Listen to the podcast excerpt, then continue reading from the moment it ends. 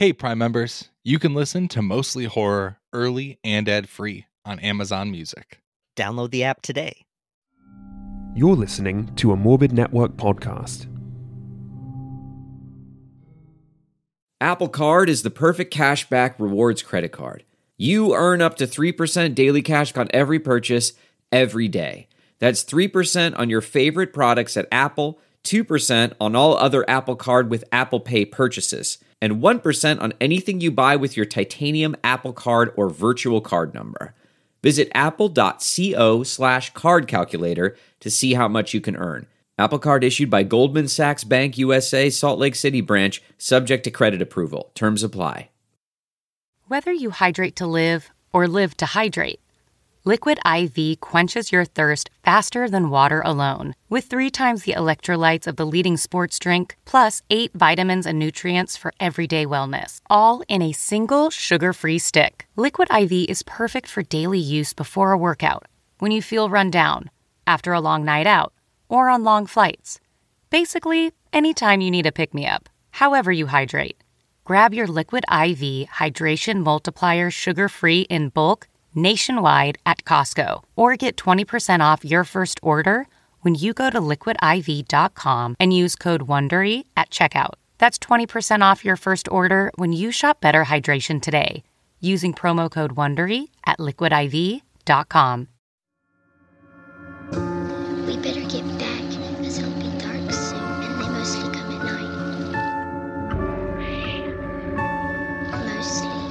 Welcome to Mostly Horror Movie Night. Mostly. I'm Steve, And I'm Sean. and we have another great guest, another great episode today.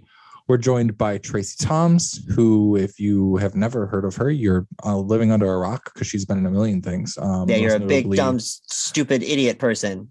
You heard it here first. Uh, she's in Rent, Cold Case, Devil Wears Prada, uh, Death Proof, the the Quentin Tarantino film Death Proof, which we talk about. Uh, Sean, is she also in some little TV show that you're a fan of? She might be in uh, Criminal Minds for a little bit. Minds, yeah. Yeah, which you, She's yeah. yeah. She's also in Love, which is a great underrated uh, Netflix rom commy TV show that has two seasons. That's uh, two Which I haven't seen, but I've heard is good. It's very. I'm a. I'm a very big fan. Um, but yeah, we have a great conversation with her. Uh, we chat about her love of horror, and we also Mhm. talk uh, very in depth about Death Proof. Um, and it's it's a Yeah. wonderful conversation. Before that, though, Sean, did you hear about the the the sequel or or reboot? It's a sequel that uh it's it's been it's been put off for a long time, and and it may have some traction now. Wait, is it really happening? Is it is it Friday the thirteenth?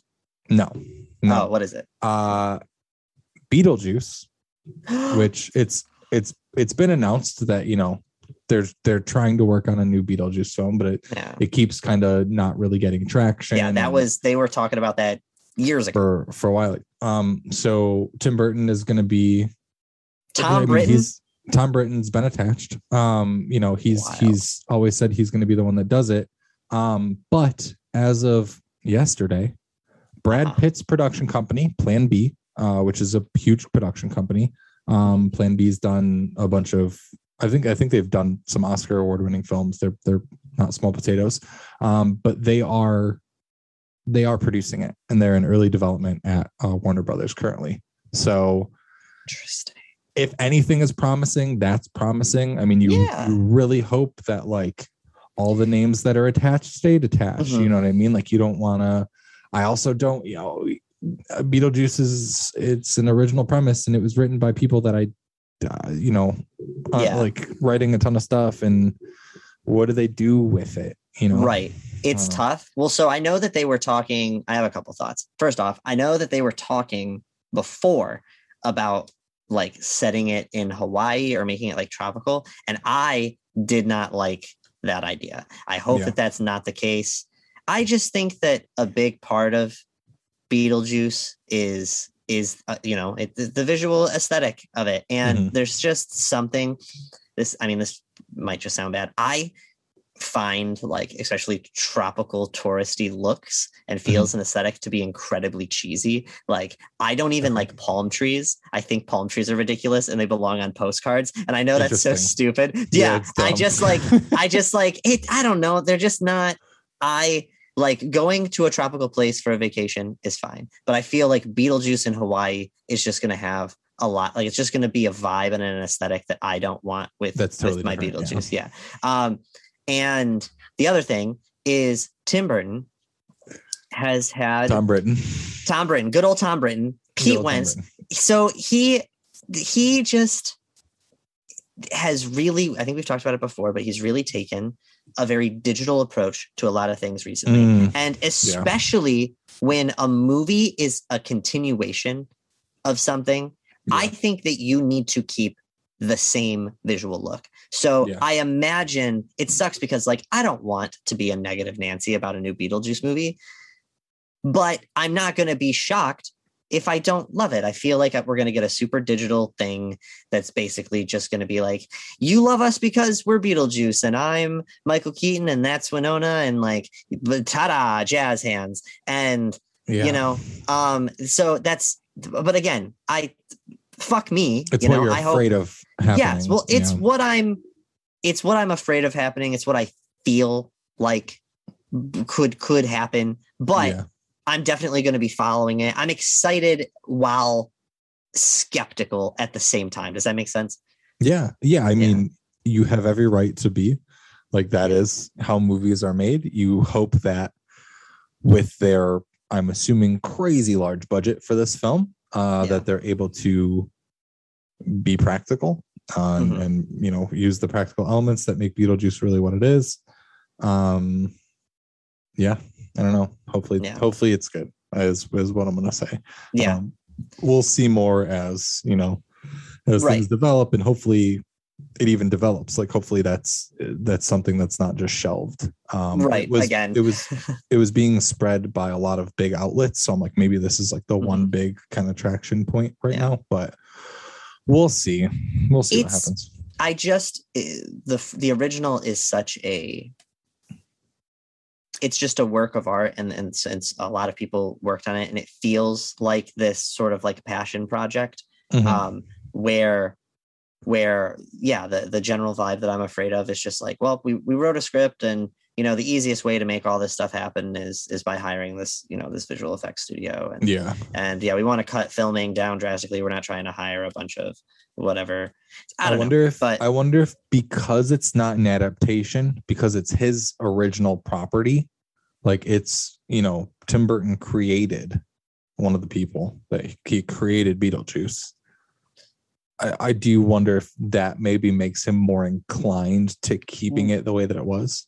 well so i'm pretty sure that technically so he created beetlejuice as we know it but like somebody else wrote the script The story is written then- by someone else. Yeah. yeah and then he turned it into what we we know of it as so i guess i don't know how that goes property wise i know that like i think that he uh, obviously credits a lot of his success you know it pretty much his entire success to to that movie i mean that's what really took him off right Mhm. am i wrong so So I mean, it's it's one of them.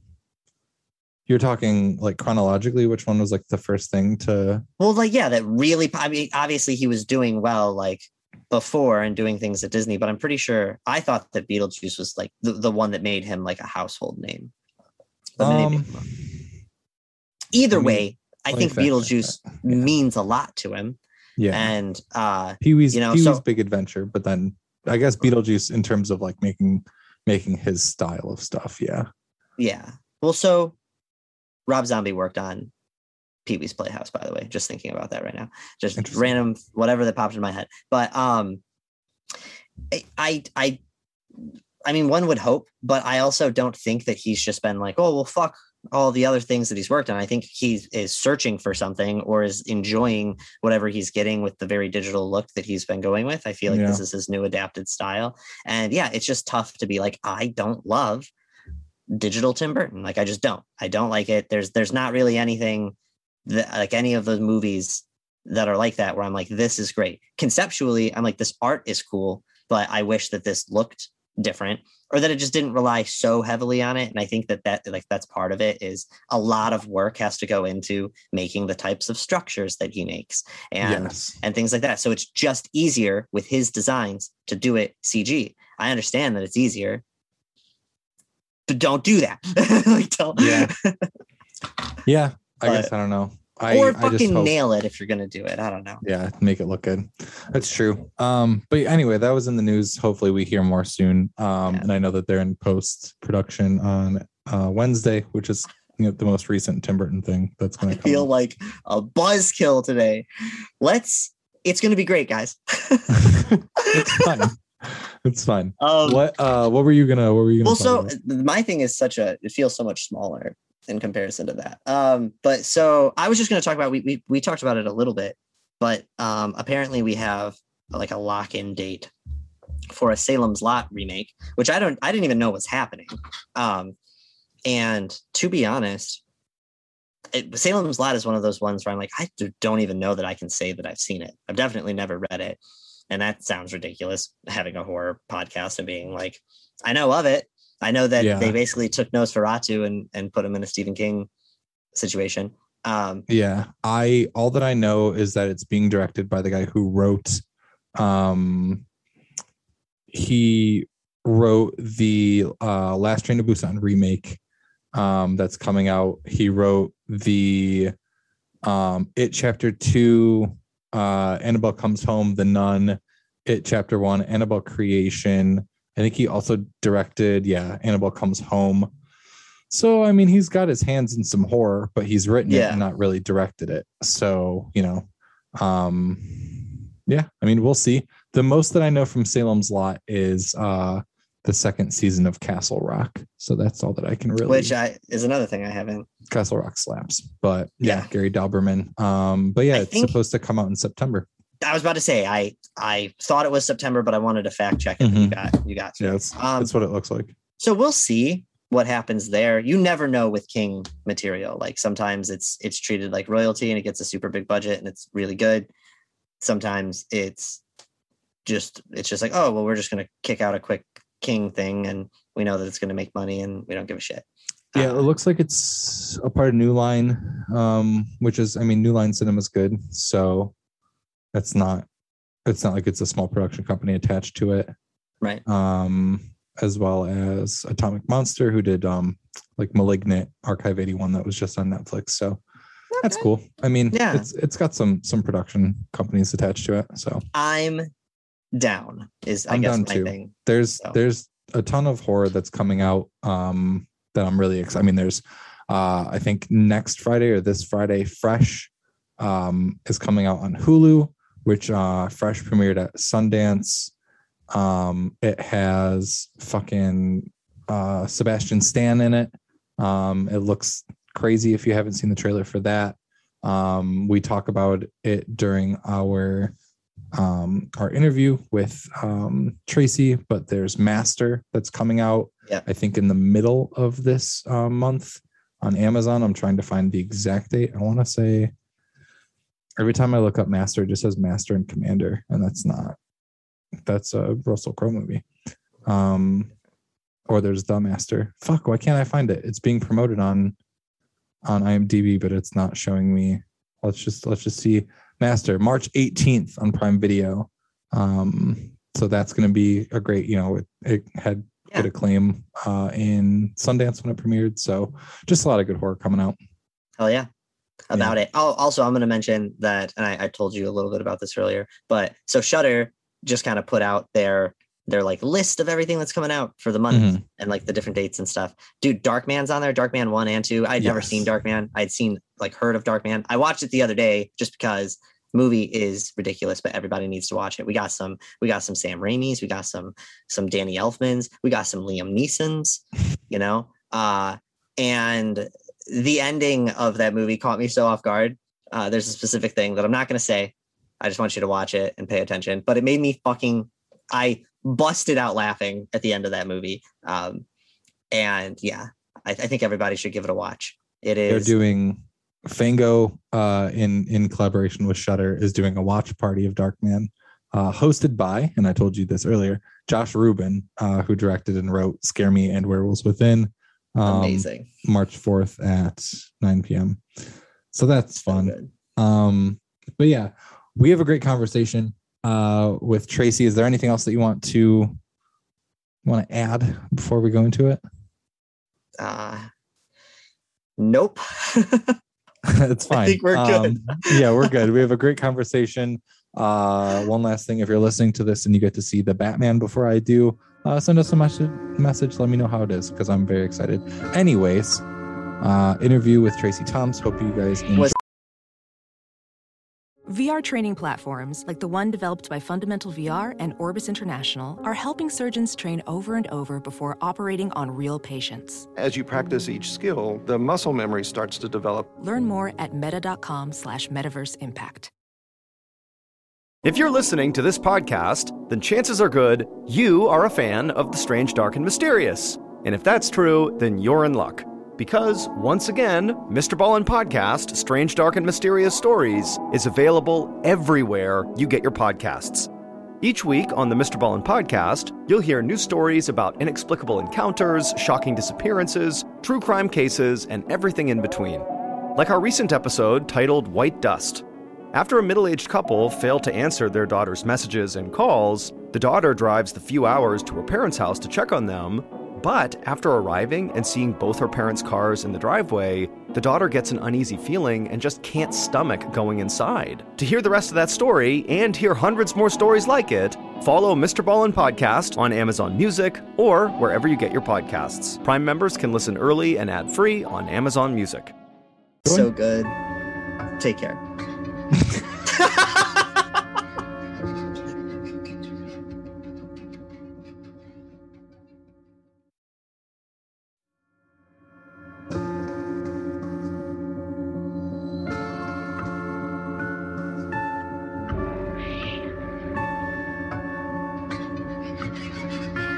right, we are joined today by Tracie Thoms. Tracie is an Emmy nominated television, film, and stage actress and singer, best known for her roles in Rent, Cold Case, The Devil Wears Prada, and Death Proof. Tracie, thank you for uh, being on the show today. Of course. Thank you for having me. Oh, we're so- Absolutely. Yeah, we're so stoked to have you. I have to point out right away that you have a uh, welcome to camp Crystal Lake pillow behind you. Um, I know that the people listening can't see it, but I love that. That's great. Also have this on. Oh, nice. Yes, Slay. a nice Michael. Michael, Slay. Love that. Bring my uh, Yep, your Michael You're all Myers decked shirt. out. Yeah. Prepped, ready So- to go. listen, I'm So- ready. I'm ready. I'm ready Yes. for this. I'm ready for this. Exactly. It's a, it's a horror pod. We got to get into the horror. So So the horror the very plot we can get in character, right? Yes. Exactly. So we, you know, we we ask this question to all of the guests that we have on the show, but you know, you specifically, you you're you have a credits list that is that is so lengthy, and you know, for being a horror fan, you haven't really been in a ton of horror films. So I'm Right. curious, where did that love for horror start? Like when you were younger, you know, what do you remember? Kind of your first intro to horror memories or horror films? Uh, you know, I grew up in like the the cable generation. So my Mhm. father worked for public television. So we were like the first kids on our block with cable and stuff like that. So I could watch Gotcha. All kinds of things I probably should not have been watching super young, but um but my parents were very much like if it wasn't porn, they were like be, be exposed to all kinds of things. They they did Yeah. not challenge me in that way. Um they would tell me this is probably going to be too scary for you. You're going to have nightmares. I'm like, I want to see it anyway. You know, whatever. Like, okay. And then, and then if I was, was scared, they're like, see, Yeah. but they let me make my own decisions, you know. So um I don't remember the first horror movie I saw. You know, it's funny because like my favorite movie of all time is The Wizard of Oz. But a lot of people think The Wizard of Oz is super scary. And a lot of people think The Wiz is even scarier. You know, The Wiz mm-hmm. is pretty scary, actually, Yeah. you know, Wiz, I know people still to this day can't I can't go do do do do do scared if I make that noise because I think of the, you know, the winged monkeys were scary, the witch was scary. Um, but I knew very early on that I liked being scared. It was like being on a roller coaster. Mhm. Um, also, my father, being in the industry, would tell me how they did stuff. So I never thought it was real. I thought it was an elaborate magic trick. And the magic of it actually made me love it more. Uh, So, where The Exorcist, I saw The Exorcist when I was like eight. Oh wow. yeah. Because we didn't grow up in church like that, I was I didn't grow up Catholic. Mhm. It didn't mean possession and things didn't mean what it meant to my friends who grew up Yes. in, in church. So they're like, "How can you watch this?" I'm like, "Because it's funny." Yeah. Yeah. The Exorcist is not funny, Tracie. They're, you know, I had little braids. They would hang. They would sit behind me. I had a friend named Jessica who would sit behind me and look at it through my braids. I had beads on everything. So my brain's always going click, click, click, click, watching it. But I was like, no, see, this is the part where there's a dummy, right? This dummy and the head spins around and this pea soup, there's a tube on her nose and the pea, soup. They didn't want to hear any of that. They're like, this is real. Watching this is going to make me uh, susceptible to possession. The devil's gonna and he's going to come and get me. I'm like, he's not going to come and get you. Stop it. It's a movie. You know what I mean? So I was always very aware of the magic of movie making and how uh, visceral horror movies were and how the, the the jumps in horror were just like the jumps we got from rides at the at the amusement park you know? So it's kind of the same to me. So they were in the same category to me. Um but I remember I I love The Exorcist because it was all the rage at the time. Mhm. Yeah. I loved Poltergeist. I still know Poltergeist like word for word. I don't even think of Poltergeist as a horror movie. Really, it's more of like an adventure movie. I mean, Yeah. Poltergeist is like Yeah. Goonies to me. Yeah, that's, fair. Yeah. you know, um, even though the ideas in it are really scary, Mhm. Yeah. um, I I relate to it more on a visceral level, like of the stakes of it. I relate to more as an adult. Like, what if my child got sucked into the closet, and what do I do? You know, more like Yeah. that as an adult. As a child, I didn't really get it Yeah. because I didn't get the horror of it really. Yeah, Mhm. sure, the the beast coming out of the, the closet was very scary, I guess, you know, but Mhm. it wasn't really real to me because I didn't grow up fearing the devil and demons and things like that in my life for real. So Yeah. there were those kind of concepts that weren't really real in my life. But then I saw Carrie. I snuck up late and watched Carrie, and I'm telling you, Carrie was like, okay, all right, but wait, no, I'm really scared. Yes. Okay. For some reason, a girl with telekinesis Mhm. was more real than a, a child getting possessed by Satan himself, you know? Yeah. Interesting.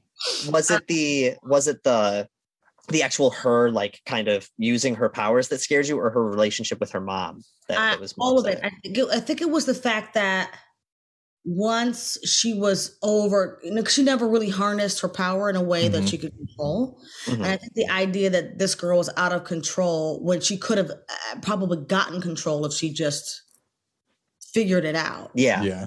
That once she was humiliated by these bullies, that she became like and killed everybody. She killed Yeah. her date, she killed her teacher, she killed the people that were her friends. You know what I mean? I was even freaked out that she killed John Travolta and Nancy Allen in the car. I was like, yeah, but they didn't know d- did they deserve to die though? yeah Yeah. You know, and then her killing her mother and eventually killing herself. The fact that she had no control over it, that freaked me out. And I don't know what that's about. And of course, the scare at the end when the hand comes out, you know. Yeah. yes oh yeah yeah It's so iconic. You know what I mean? Now, from that moment on, every movie had to have a scare like that. Well, before they didn't really have those. right You know, the only thing not really. yeah. right was wait wait what came out first carrie or uh or friday the 13th i think what because friday the 13th is you said friday the 13th came out first Oh, Carrie came out first. I Came. Because probably. until the eighties. It wasn't until yeah no you're right you're right yep my my brain couldn't place couldn't No, place they're that all just jumbled. all yeah together. So you're right era. It's an It's era of you know because even at the end, I mean, the thing about you know Michael Myers, you know, he's dead, but then he was he's gone. You know, I mean, Yeah. at the end, look back and he's gotten up, and you know, we're like, well, yeah when we watch that more as adults, we know he's going to get up. Mm-hmm. But in 1976, whenever they made that movie, it's like they didn't know he was going to get up. You know, was Exactly. a new concept because at the end, you know, because Norman Bates didn't, you know, you know, at the end he's in jail. Yeah. Right. You need like a stand up at the in, in the basement. She'd be like, "Ha and I'm still alive." You know, that people died. They Yeah. didn't come. Um, you need So that like that clean scared ending. I know that really scared me. I, I stayed up too late and watched the Fun House as a kid. That really scared me. I've Uh, never seen Funhouse, but I've heard I've heard about it. Like, it's ridiculous. You know, I don't. I don't think it would scare you as an adult. Right. I don't know what about it scared me as a kid. Maybe it was like you know going to carnivals and actually going in fun houses. Yeah. Mhm. um, scared me. But generally speaking, those movies didn't really scare me so much because I was such a logical kid. So, no, when I saw Friday the 13th, I was like, hey, listen, as long as I don't go to Crystal Lake, I'm You're, good. You're good. Yeah. I really hooked into the mythology of it, right? so I'm like, Okay. I don't, I'm not going to, I'm, listen, I'm not going here. I'm not going to Crystal Yeah. So, J- No. so Jason's not coming after me. Uh, Nightmare on Elm Street. I'm like, it's kind of scary the idea that Freddy can come in your dreams and kill you, and you if you die in your dreams, you die for real. But my parents didn't live on Elm Street. My Right, parents right. didn't burn him in the, in the basement. I'm good. Now, Right. Mike Myers, however, I grew up in a suburb, and the fact that he was randomly walking around killing people in a suburb that hit a little bit close to home. That's fair. That makes You know, sense. But you know, Halloween is still like my favorite horror movie of all time. So I think it's a perfect film. A hundred percent agreed.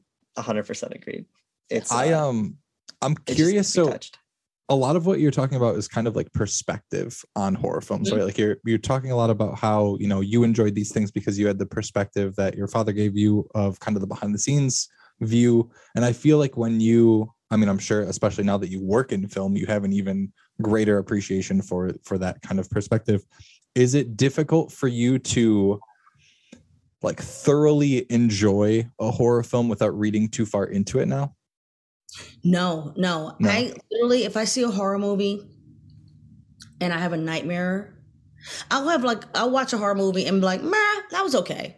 Right. But if I have a nightmare about it, then, then I'm like, good for you. Kudos. Good for you. Yeah, that's fair. That's I I always just wonder that because like I I not to talk about myself this is on you, but I work in post production, so I I it's one of those things where I feel like everything that I watch now I watch with a different eye because I So you look I- at I the think- scare, right? How do you put exactly. Exactly. So it's like i but I, I mean i agree there's still ones that like really you know they if they hit me they hit me and it works and that's great. I was just curious if that's anything that had hindered you. What are what are some recent things or recent kind of like trends in horror that have been really working for you would you say Well, you know, I think what's what happens for me if I see if I see um a horror movie, like for example, I just watched the movie His House on Netflix, right? yes yeah So what ends up happening, that story has never been told, Mhm. right? So already it's like I don't know where this is going. I have no I'm not like, oh, the, the chick's around the corner. Okay, right, the house is haunted. Okay, the you know, because Right. I don't want to get ahead of horror movies. I like just being on the ride. I don't try to figure it out. If it's a who done it, I don't try to I don't try to figure out who you're done not it. cracking the case I'm, yeah I'm not like Nancy Drewing it. I'm like just Yeah. want to be on. I just want to be on the ride. Um, but his house, I was like, I have no idea where this is going. There was no, there was no way I knew where that movie was going, gotcha and the imagery of the horror. I mean, I don't want to give it away for anybody. I would recommend people watching that movie. The imagery was also unlike anything I had ever seen. Okay. You know, like for example, when the ring came out and I saw the ring, and you know, you have the girl with the hair, the Mhm. black hair, and the, and the white dress. I saw that in every movie. That that was okay. Look, there's a little girl and with dark hair, and she's like, you know, wa- she's like hitch walking at you, or there's Yes. confusion. that became like this is what a ghost looks like. yes exactly Um, but these beings in this movie, I'm like, I have never seen this image before ever. okay That's fair. You know Yeah. why I love Asian horror so much, like you know Korean horror right now, because they figured out a way to just make things look weird. Like it's not necessarily scary, Mhm. But these creatures or beings or whatever just do things that human beings tend to not do, and that in itself is scary. Yeah, Yeah. they've really nailed down the uncanny valley sort of approach to things Yeah. where it's human enough Right? or or whatever, but but it, there's just something Something off. slightly Yep. off. Like that's slightly off. is Yep. Terrifying. yep, in movements, in in facial expressions and sounds like they yeah, there is there is something that they have down that it uh, just uh, destroys me. Um so Like I- even like even in like um Parasite, which I know wasn't a scary movie. Mhm. I thought it was a scary don't movie. spoil don't spoil too much because sean hasn't seen it I but still we, haven't I, seen it. you and i, know. can talk about it Parasite is not a horror movie. It's not a horror movie. I thought it was because of the marketing of it and the way people Yeah. kind talk about it. Um, but there is one image in Parasite that's kind of halfway through the film where you may know what I'm talking about. Yeah, absolutely. The stairs. go downstairs whatever. They go Yep. downstairs or whatever. And it's like it in in itself is not scary. It's just something you've never seen before. Yeah. Yeah. Your mind is trying to make sense of it. Like, what is she doing? What is happening? Yeah. You know, turns out it's not scary at all. But it's like the way the way that they just the way that they figured out exactly what you're saying is human enough, but it's not something you've ever seen a person do. Yeah.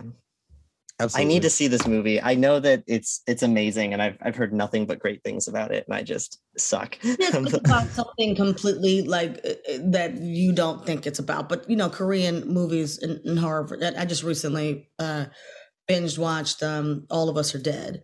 You know, those those stories are we think it's about horror, but they're all about class and like very Korean uh, concepts. So you're trying to get on board, like, oh, this is what's going on there. Yeah. Oh, this is different, and oh, enter a zombie apocalypse. Yep. Yeah. and then how does that play into the the the class wars that already exist there Absolutely. It's so funny that we're talking about this because our last conversation was with um, Mattie Do, who directed. She's uh, from from Laos in in Southeast Asia, and we literally just had a whole conversation with her about The Long Walk, which is her new film, and kind of how it's Mhm. it's a ghost story, but it's also so so much about class divide and their society there. So it's so true, Yeah. and I'm it's Yeah. good to see that everyone's picking up on that as well. yeah it's, no for sure it's like oh this is a whole different concept you know what i mean because like, absolutely. different rules apply Yep. and then break those rules because here yes we have classism here for sure but Yeah. once a zombie apocalypse happens happens it's like well class doesn't matter anymore so much Yeah. and anyone tries to continue to you know like well i'm rich so i get no you don't you know i think in america specifically and particularly in the arts we really celebrate the underdog Mhm. you know, in a way that anybody who has money is the villain Yeah. Yep.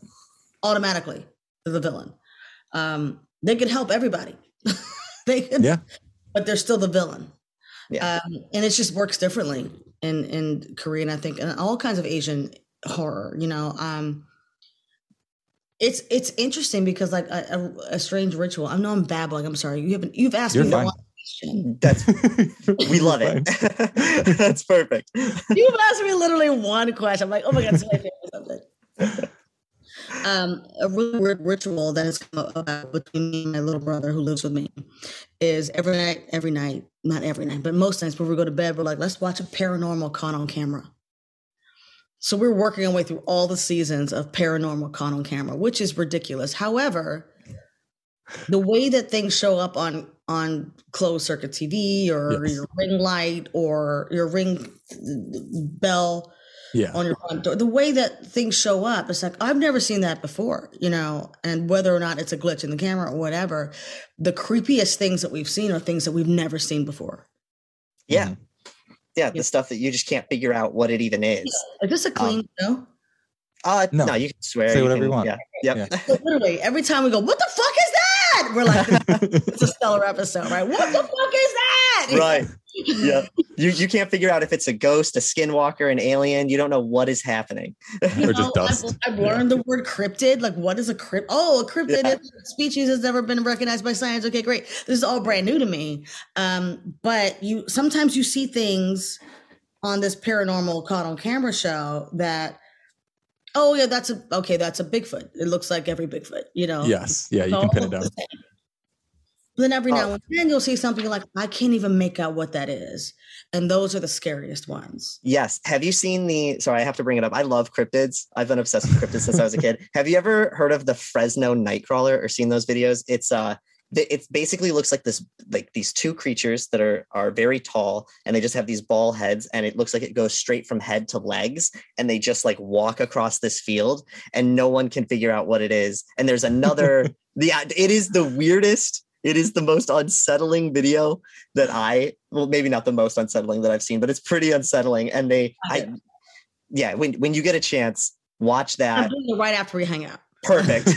yeah, it's Yeah, blah, blah, blah. Fresno Nightcrawler. yep. There's um there's a couple a couple different videos of the same like a, a similar type of being, and I'm like, I hope it's fake. I don't want whatever that is to be real. Keep it away from me. Freaks me out. Let me ask you this, though. Did it seem dangerous or it just was scary because it was unlike anything you'd ever seen? it's i guess it it doesn't if you describe it and if you were to like draw it out, no, it's not.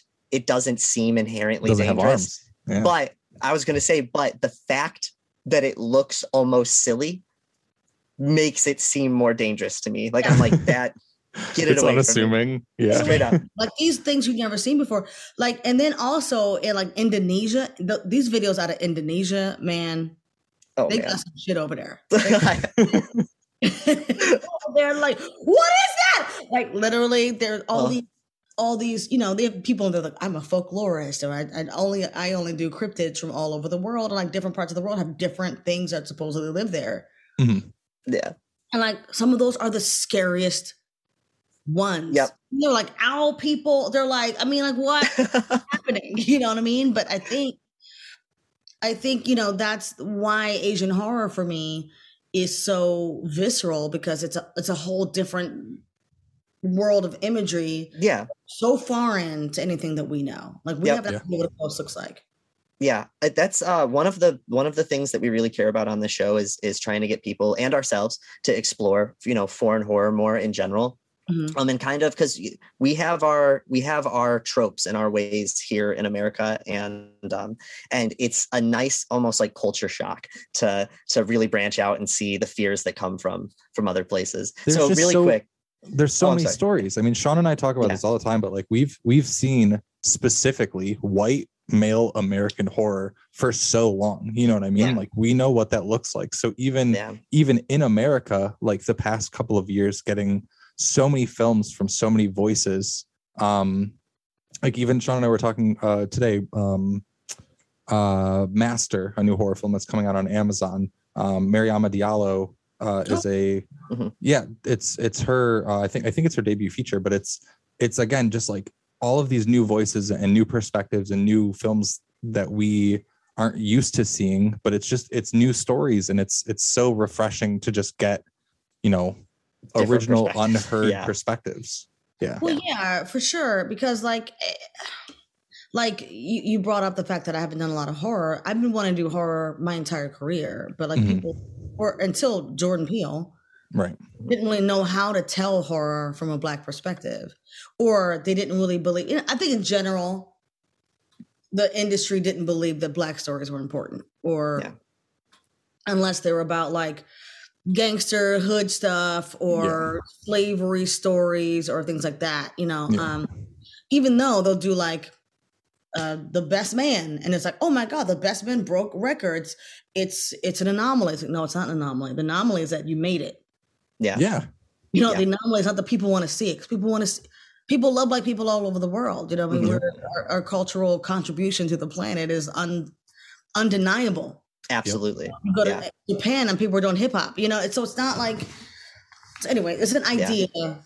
It's an idea. However, I talk about this a lot. It's always been difficult to tell uh, horror movies about Black people because the idea, which is not false, is that Black people in America specifically have experienced so much trauma um, uh, from racism that Mhm. our fight or flight instinct is so strong Mhm. right? So, you know, the age old, you know, uh, uh, joke that Eddie Murphy said about Amityville Horror was like, black people will never be in that situation. Mhm. You know, like, you know, oh, this house is so nice. Get out. Oh, too bad we can't. and they, you know what I mean? I mean, so, so I was like, well, black people wouldn't even be there. Black people never going camping. This is why we don't go camping. This is why we don't go swimming. This is why we don't do blah, blah, blah, blah. Because we're so used to something coming to get us at all times. Yeah. So we're on high alert at all times. So Yeah. that's not false. right You know, you can look at you can look at YouTube videos of a black a black neighborhood and a black person starts running, and what mm-hmm. happens is everybody starts running. They don't know what we're running from. They're just like, oh shit, something's coming, we're running. yeah You know what I mean? So how do you make that into a horror movie um, where you actually have a whole film? yeah You can't do we walk into a house, get out, too bad we can't say roll credits. You know, the movie's over.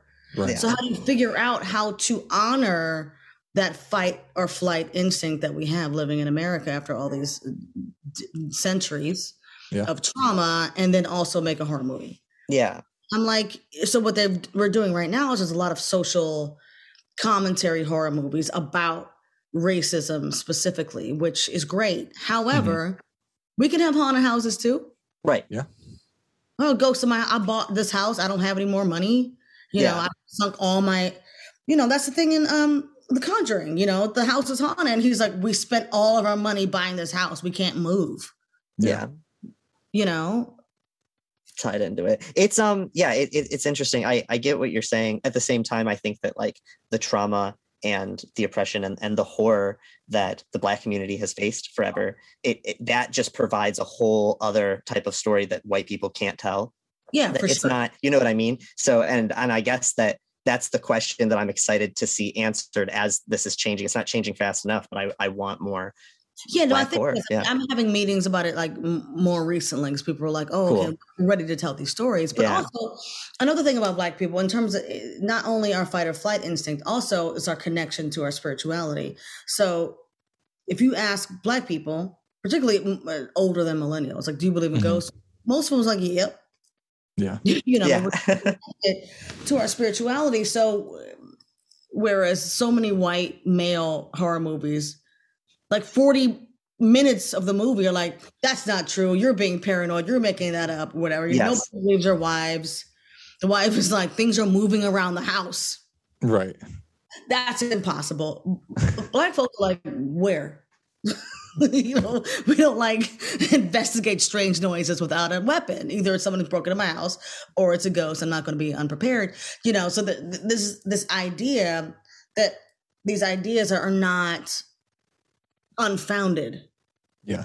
You know, like either we're both are true. Either we're ready for something bad to happen from a person, mm-hmm. Yeah. or we're ready. We be- generally believe in another connection to our ancestors. That's just something that kind of comes with who we are, and that comes from our roots in Africa and stuff like that. So, how do you?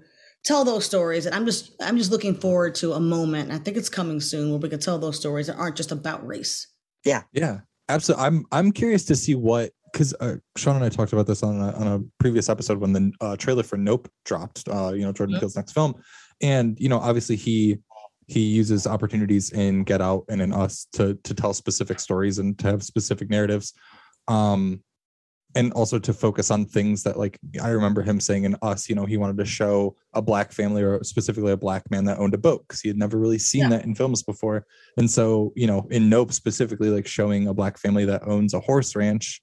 Um, but I also don't. I'm I'm curious to see where that's going to go because you know he obviously has a heavy hand with commentary in his films. So I'm curious to see what Nope is really about. You know, well yeah well yeah because it's interesting because if you hear a weird dog noise my dog is being weird right now it's all good. people like to pretend things like black people haven't been everywhere since the beginning of time Mhm. right so Yeah. the idea that the harder they fall was such a crazy idea like black people and the way black people have been here Right. Right. Exactly. since you know for 400 years so yes you know black people were the first cowboys because cow hands were white cowboys were black right Yep. uh, and now it's become cowboys have been everybody but Mhm. in order to be a cowboy back in the day you had to be black um, so the idea that black black people were running you know, all the stuff with the horses and the cows and the, all that stuff because you know we were brought here to do such things Right. so the idea that we've somehow been xed out of that experience is strange to us. A lot of people gauge their belief on whether or not black people were in spaces based on movies they've seen about it. So like Yeah. I've never seen black people in westerns. Like were you in the Wild West? Like well, Right. but I've seen enough movies and if black people were there they would have been in the movies. I'm like that's not true. Right. Yeah. It's it's just ro- whitewashing romanticized Yeah. versions of the past and and it's ridiculous and Yeah, you're basing your whole understanding of what was true based on movies you've seen, which have always Right. black people. Um, it's all rewriting of history and all that stuff. So I'm interested in actually seeing seeing Nope. You know, because my family Mhm. grew up on a farm in Virginia. They had like tobacco and horses, and all, you know, my grandmother we had a we had a whole stable of horses. You Okay. know, but.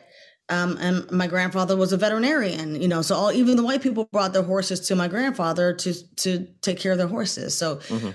we've always kind of done everything. yeah. Uh, so the idea that seeing black people in these spaces now is revolutionary is crazy because we've always Yeah. we've always been here.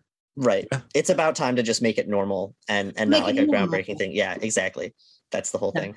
Um, so we, we talked a little bit about how you, you haven't done a ton of horror movies, but you've done you have done a handful, and I we really want to talk a bit about uh, Death Proof and and just Of course. how great that movie is. Yeah, of course we want to which talk we about which it. we've both rewatched within the past 48 hours. So yeah, I watched very it fresh. twice. Yeah, Yeah.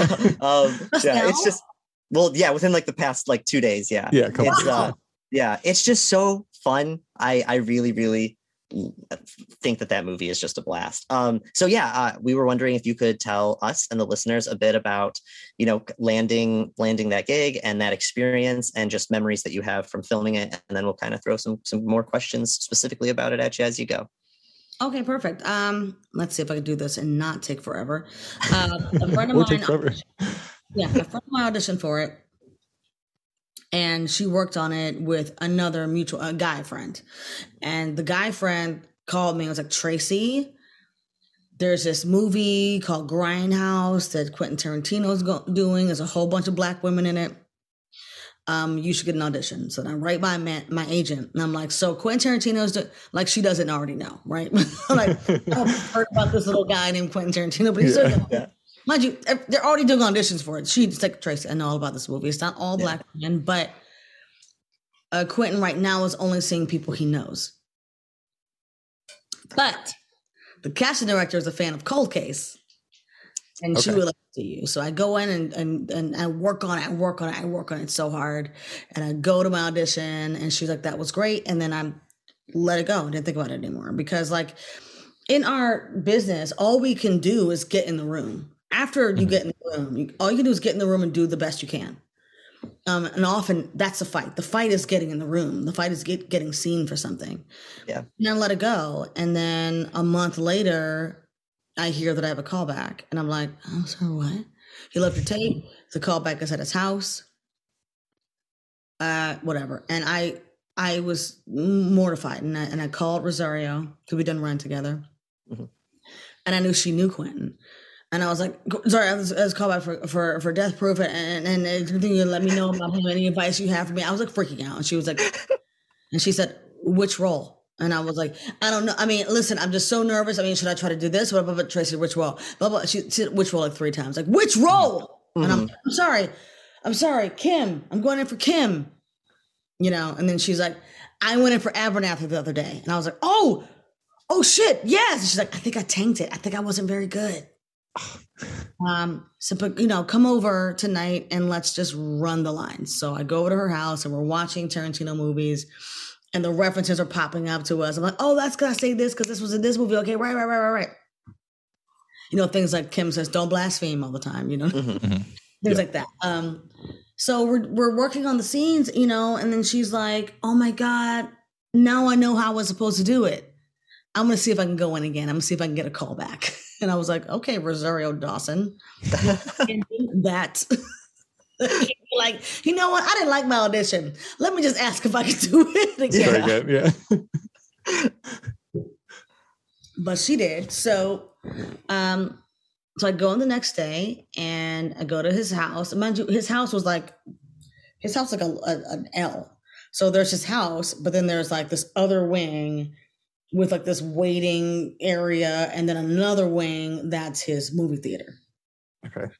So we all we don't go in his main house. We go in like this other holding area, which was really cool. And I'm in the room with like Bai Ling and like um um uh, uh Lucy Lawless, you know, Okay. Okay. whatever. Um and then finally they call my name and I'm going in and I become so overwhelmed with nerves that I just become Kim from Death Proof. So Mhm. I go in the I go in the in the room and he's like, Hi, hey Tracie, I'm Quentin. I'm like, I know who the fuck you are. I just started cussing him out. I don't know what I could not stop myself. And I kept my brain is like, what are you doing? Stop all of this. This is horrible. Oh my God. Abort mission. Stop. And at this point, I'm invested. This one, I'm like, nope, I'm on, I'm, I'm in it. Yeah. Can't go back. I can't go back. So I proceeded to just cuss him out for the next, you know, I did all the scenes or whatever, knew all the stuff. And I told him that me and Rosario had done all the stuff the night before and we were great and we were brilliant and he should just cast us in the movie. I said all kinds of crazy shit. And I was mortified at myself. Um, and I was like, I, then that was it. I blew it. I blew it. I blew it. I blew it. I left. Then I found out like a week or two later that I was his first choice. Um, but he was doing another call back in New York. So I had to go to New York. Um, and Rosario got her call back and she was like, Oh my God, I'm so nervous. I'm like, you know what? You're not nervous when you do it with me. Maybe we should see if we could like do it together. Yeah. Yes. Um, and she's like, that's a great idea. Mind you, her team was like, this is a terrible idea. Don't do it. What if he likes you but not her? Which is valid. Yeah. Um, and she was like, I don't care. We're doing it together. So she and I went in for Quentin in New York and pretty much did the entire script. We walked Amazing. We were like, we were like, what's what page? He's like 74. Great. All for the whole movie. Wow. And pretty much did the whole movie for him Ah, in the hotel room. And he still wasn't sure. You know, maybe two weeks later, I got the call locked it in. that I got it. And I was like, and I said, did, did Rosario get it too? And they're like, yeah. I was like, does she know I got it? Like, no. I'm like, all right. So I called her and she was eating chips, like loud, like, like eating chips. And I'm like, hey girl. She's like, hi. I'm like, so did you hear anything about the movie? Yeah. And I'm like, well, what did you hear? It's that I'm doing the movie. I'm like, me too, bitch. Scream ran around the house and whatever. And it was like amazing. It was the highlight of my career, my life, you know. And then we go through all that stuff. And then Quentin calls me and I'm I'm fully like, hi, you know, and he's like, yeah. I'm fully not. I was like, I'm I was so embarrassed because I just was like cussing you out. He's like, dude, I totally thought that was just who you were. I was like, I, that's not, no, I, I'm a theater kid. I don't know. He was like, you convinced me that's who you were. Like, she doesn't even give a fuck. I was like, I really did give all the fucks. And I, I had plenty of fucks, Tarantino. That's so so funny. um, but then he was very sweet. Then he sent me to stunt school to learn how to drive, to stunt drive. And he sent me with Zoe. So Zoe was like there for camaraderie, but really I found out she was there to spy on me, uh, to see if I was actually good at driving. Turns out I was really good at driving. Um, and we just became so close, uh, me, Rosario, and Zoe, because we were like the core. Yeah. Yeah. Not a lot. We watched Quentin Tarantino movies. We just got to know each other as real friends. So by the time we got to the movie, we actually were really good friends. And to this day, we're still very good, good friends. I love that. But that movie was just, but it was just crazy. The, cr- you know, working on a Quentin Tarantino movie is a thrill ride. I bet. Well, Yeah. plus you guys really did. You guys really did those stunts, right? Like that. Uh, the uh, the ship's mast scene is Um, is real. I Um, did a lot of them. Once we got into the chase stuff and the whatever, Mm-hmm. I had, a, had an incredible uh, stunt driver. Um, her name was Tracy Dashnaw, and uh, she is the wife of Jeff Dashnaw, who was our stunt coordinator in the movie. okay. Uh, Oh, okay. They just, had, they just had a shorthand. You know what I mean? And I wasn't. Yeah. I'm like, no, I don't want to be responsible for other people's lives. And there were moments when I was like, um, I probably shouldn't be this car. I don't want to kill Kurt Russell or Rosario or Zoe Bell. You know, and things happened that were they just happened. Like those that cow moment just happened to happen. Okay. You know, there was a moment when I had to stop the car because I couldn't see. And you know, they're like, if you can't see, if there's too much dust, stop. And I stopped. I was like, I can't see, sorry. And the dust cleared, and there was a cow. I'm like, um, there's a cow in the script. cow. we ended up writing that in because this whole like thing of cows went by. yeah. That's No. um. I yeah, was all curious. this ad libbing. Yeah. you so i'm curious you know you have you have uh, as you mentioned you know zoe bell who's who's a, an accomplished and phenomenal stunt woman um, and actress i mean you're you're also with rosario and um, mary elizabeth winstead so you know on top of being in a tarantino film what what is it like kind of having that phenomenal ensemble cast of of just uh, i mean amazing women uh, amazing actresses um, while you're doing this you know crazy tarantino film Oh, it was incredible because we were just all we, we rehearsed for a while. We had Mhm. a week of rehearsal, went down to Austin, rehearsed, went back to our lives, and then came back to shoot. Um, but we just were so into each other and Right. into the project and into having fun and into like doing something we had never done before. Um, me that I was like in a genre that I had loved my whole life. I love horror and I love action movies, you know. So Mhm. Um, I just didn't see myself represented in those films a lot, other than like Raid on Tong back in the day, you know. So um, it was a big deal to me. Um, so like for example, like the scene around the table when we're talking and having breakfast after we pick up Zoe. Um, that was we had two days to shoot that. And that was supposed to be like like Reservoir Dogs, like we go around the table for a bit and then we go in for coverage. Um, so we did that the first day, and we got like halfway through the scene, and we left and came back. We had two days in the location. Came back, we're in the trailer in the morning, the makeup trailer, and Quentin comes in and goes, "He guys, listen, I have an idea, and it's crazy." We're like, "Okay, Quentin Tarantino, what is it?" You know, and he's like, "I think we can do this entire scene in one take, just going around the table. I think we can do it." That means everything we did yesterday is thrown out It's gone. Yeah. which means we only have today to figure this out, to block it, to do the camera blocking, and to shoot it and to get it. Yeah. Do you think we can do it? And we're like, yeah, we can do it. Yeah. Which meant the entire day, all four of us sat at that table, and Kurt in the back. We all sat at the table all day long and did not leave. We didn't go back to our trailers. We didn't do anything but go to the bathroom if we had to pee. Then we used the bathroom in the in the Omelettry in Austin. We just all just hunkered together and figured it out. Hell yeah. So if you watch it again, there are moments when we're like, we had to figure out when to lean so he could shoot Mhm. through. You know, there's, you know, I had this thing about being the stunt woman. So I was always cracking my back, Right. you know. So there's moments where I would just, I would turn and crack so he could shoot through me to Mary and then come back and then go the other way so he can shoot the Zoe. But I had to know that all that choreography. So we had one day to block all that and shoot it and get it right. And you did it. That's we did and that's not a And short did it. scene either. No, Like, it's not. It's not a short scene. Um, Wow. That was a testament to all of us wanting this final product to be Yes. great. Yep. Passionate professionals just absolutely Yeah. killing it. And Wow. like, don't have your phone on set. So there's no like looking at our phones and whatever. Mhm. Um, luckily, that was before social media was really a big thing. There was like MySpace, I guess, but Yeah. there was no Facebook and whatever. We didn't have our phones. We were just there Yep. you know. In in that moment.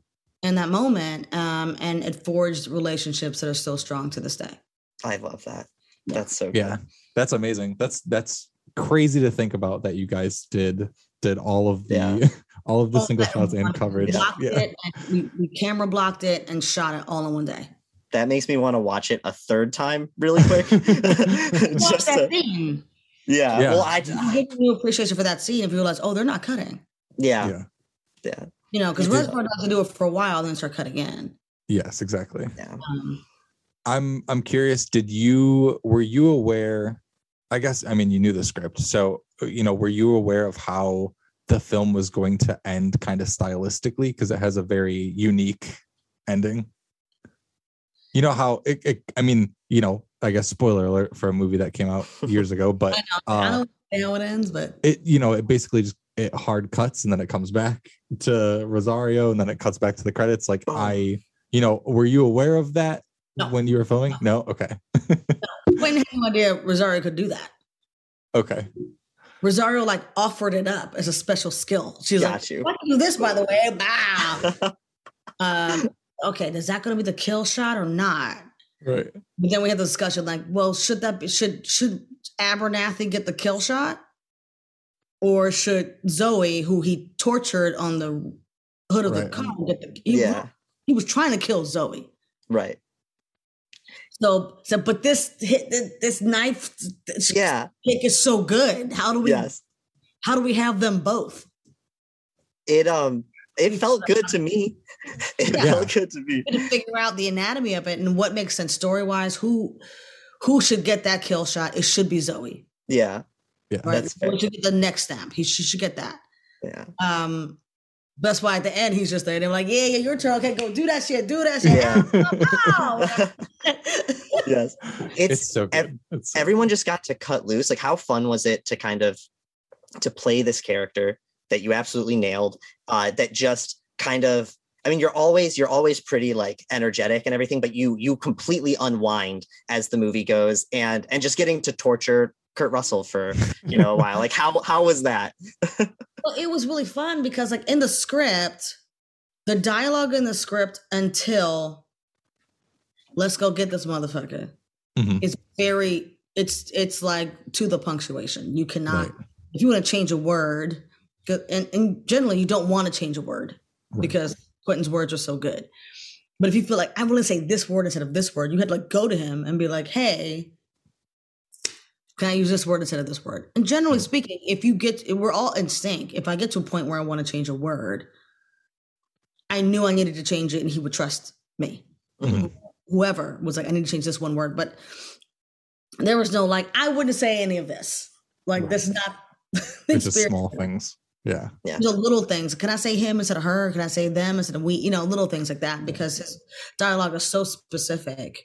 Um, and like there was a there was a rant I had in the the Omelettry that had too much punctuation in it that was breaking up the phrase. Mhm. And in my audition, me and my friend at the time, we were working on it.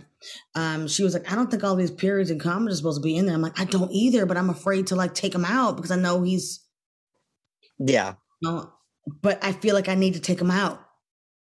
And in my f- callback that I was telling you about, but I lost my mind and blanked out and became a different person.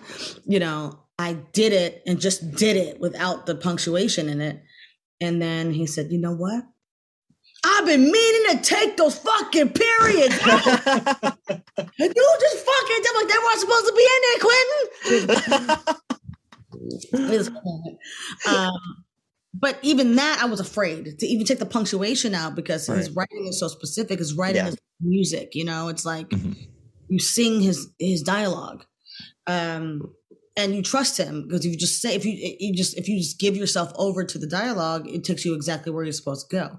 Yeah. But once we get into like, yeah, let's kill this motherfucker and we go after him.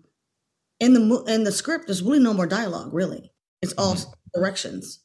yeah. He's like, well, so this is when I, because we did all the dialogue stuff first. He just trusted us to f- fill it with, you know.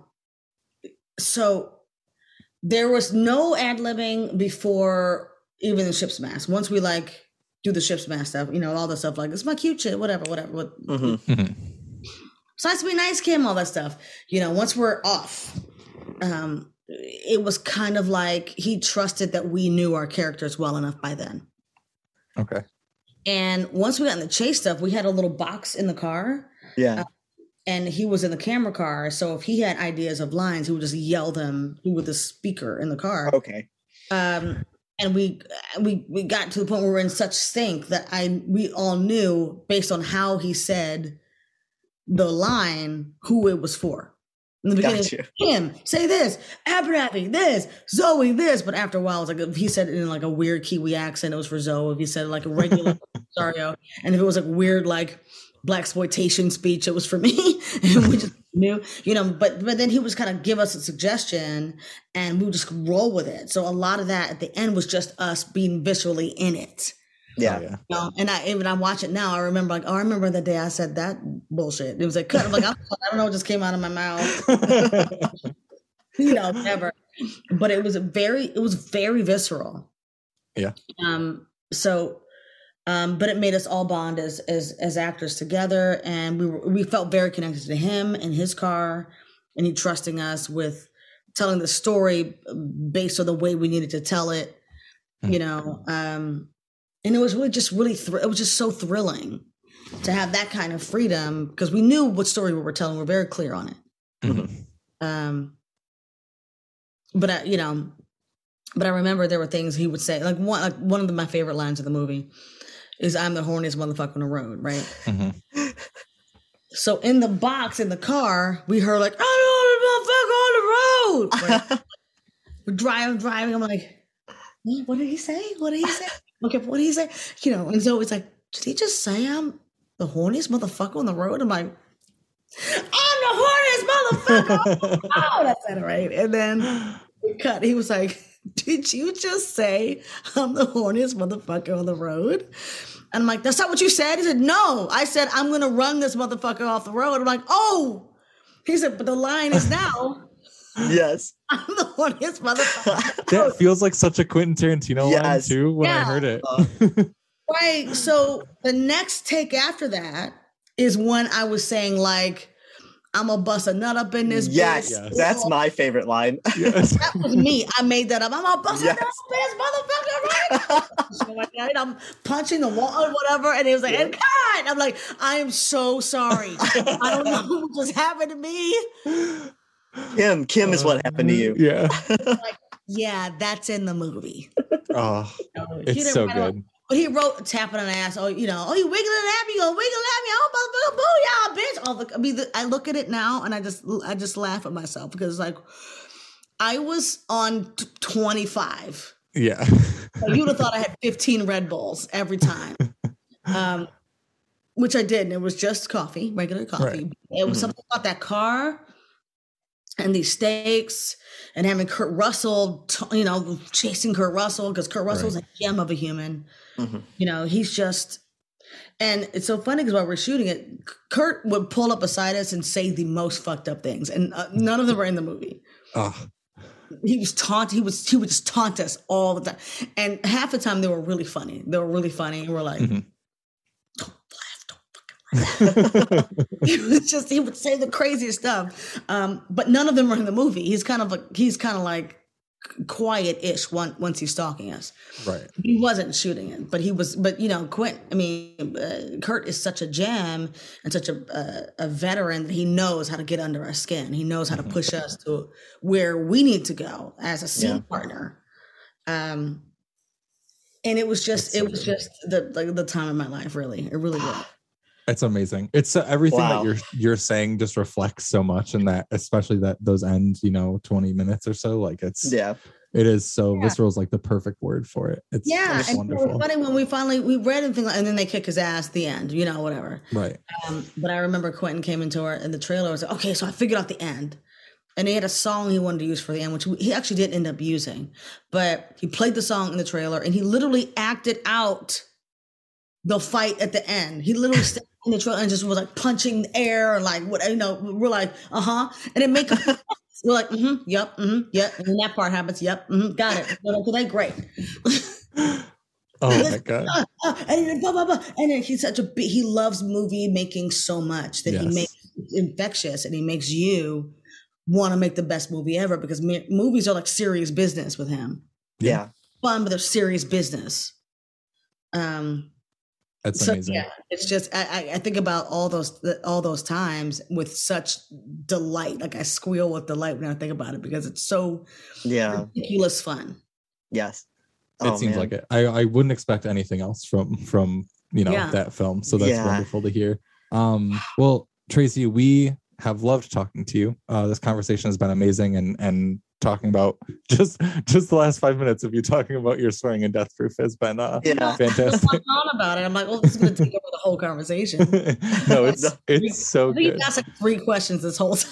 No, it's It's it's perfect, and this is Yes. exactly what we wanted to talk about, anyways. 100%. Um, so I know I mentioned this before, but so to wrap up our episodes, we always ask our guests for what we call mostly horror recommendations. So I know that you, you know, you're talking about a lot of a lot of like J horror that you've been watching. Um, I'm I'm curious, you know, if you have a horror recommendation and then maybe a non-horror recommendation for our listeners to uh to check out. Uh yeah, hold on. There's a movie we just watched. It's on Totally. Shudder. Um, I'm trying to find it right on my TV. You're good. you're Um, mm, mm. but I can't. It's one of those movies. It's so visceral, but I can't remember the name of it because the, the name was like a dark song. A dark song. It's uh, funny who was because just talking about that? Meredith Graves, who we had on two episodes ago, also recommended that film. Uh, she's a big, she's into the occult, and and that is, uh, Yeah. yeah, And I generally don't like occult movies. You know, I mean, like, I mean, I don't not like them, but Right. they're. I don't Yeah, not like them. You know what I mean? But like Midsommar is so. Yeah. You know what I mean? It's Yep. disturbing, but the people are disturbing. Like the people Yes. who believe in cults and things like that. I mean, it's a very human thing to be afraid of, of course, but it just doesn't. It's not my favorite brand of horror. However, a dark song like like uh his house has imagery in it that's like I've never seen anything that looks like that before, and I imagine that looks just like that. Yeah. interesting. Wow. You know, like they're showing things that are very common, Mhm. in our visual lexicon of how you depict. I, mean, I don't want to give anything away. Yeah. But like for example, if someone had a dragon, for example, you're like, oh, I know what a dragon looks like. Mhm. But they show you a dragon looks like a whole different idea of a dragon. You're like, Oh, oh, Yeah. actually, that's probably what a dragon looks like for real. Got yeah. And a dark Song, a very slow burn movie. That movie really it was really impressionable on me um uh, recently, and also his house was pretty Mhm. scary, and I wasn't prepared to like his house. Mhm. But I'm like, it was pretty. That was pretty good and creepy. You know, it was good and creepy. So I would recommend those two movies right now because they're new. Hell yeah. Yeah, They're absolutely. absolutely. That's, So that's- it's great to yeah. hear that because those are this is the first time that we've had uh, a double recommendation. So that means people definitely need to listen to those because Yeah. a dark a dark uh, song has been recommended by Meredith Graves and then Niki Lindroth von Bahr, who did the house on Netflix, uh, recommended his house. So that's phenomenal. Yeah. Fantastic. Hell yeah. Fantastic. Perfect. Old school movies, a movie I'm watching tonight and revisiting um Happy Birthday to Me, the classic Okay. horror. Yeah. Um, Happy Birthday was good and creepy. I used to love that movie as a kid and I'm rewatching it tonight again because it's I rewatched a prom night last night. Nice. Nice. Wow. The- I yeah, the original prom night. Prom night was a movie from last night. Prom night is like you think you know the movie and then you watch it again, you're like, oh this movie is not you know, you think just somebody's killing people at the prom, I guess, but Mhm. Yeah. it's a, it's a different movie. Prom night is interesting because like nobody dies for a whole hour. Mhm. It's like a who done it, but it's like it wasn't a who done it. It's more of like who's going to do it. Right. Yeah, exactly. Do it. Um, but a non horror movie. Hmm. You're like, what is non horror? I don't watch those. Non horror movies. a lot. Honestly, right now we watch so much uh television. Like there's so much pres- prestige television. hmm Uh, you can name a show. I was gonna say, even if it's a show that you've you've been Yeah. digging. recently watched um The Girl Before on on HBO Max. Okay. I haven't heard of that one. with uh, David Oyelowo and Gugu Mbatha-Raw. And it's kind of creepy. It doesn't, it doesn't end up the way you think it's going to end up, but it's a good, like, creepy house Okay. house story. You know, what I mean, of course, I was I love the Mike Mike Flanagan shows. I love the the Yeah. Hill and Bly Manor. Yep. I recently rewatched Midnight Mass, which is like really creepy. Yes. Yeah. So- we we were very lucky to have uh Rahul Kohli and Michael Trucco come hang out and talk Yeah. talk to us about that show. Um, Yeah, Oh yeah, I'll have to check out the girl before. yeah. before it's I've just never like heard of that. it's it's it's British creepy. Okay. which is different. But um, but yeah, I recently watched that, so I'll just give my recent recommendations and thoughts. Okay. Hell yeah. No, that's perfect. Well, Yeah. listen, Tracie, we have loved talking to you. Thank you for being on the podcast and Thanks for having me. I Absolutely. I love all day, every day. It's weird. totally. No, and then I just before we let you go, is there anything new that's coming out or anything that you know people should look out for? Um, okay, I'm on uh, right currently. I'm on season five of 911 and season five of Station 19. Okay. Um, coming back with um, uh, season three of Truth Be Told on Apple Plus. Um, we start shooting that soon. Um, I'm in a two short films that are making their rounds in the festivals. Uh, one is called Elevate, uh, that premieres uh, this weekend, actually, the Santa Barbara Film Festival. And Okay. the other one is called hashtag BTSD, which stands for Black Traumatic Stress Disorder. And that, you know, if you follow me on the socials, I'll tell you where you get, can find those. But uh, Absolutely. Perfect. We'll Well, yeah. be sure to drop those links and I was gonna say follow Tracie on the Yeah. socials if you're not already. yeah, oh, and also do a movie this summer called um, Jerry and Marge Go Large with Bryan Cranston and Annette Bening. So that's fun. interesting. Hell yeah. That sounds great. Awesome, Tracie. Well, thank you so much for being on the podcast, and hopefully we can talk to you soon. having me. It's been a blast. Okay. Bye. You too. Bye. Bye.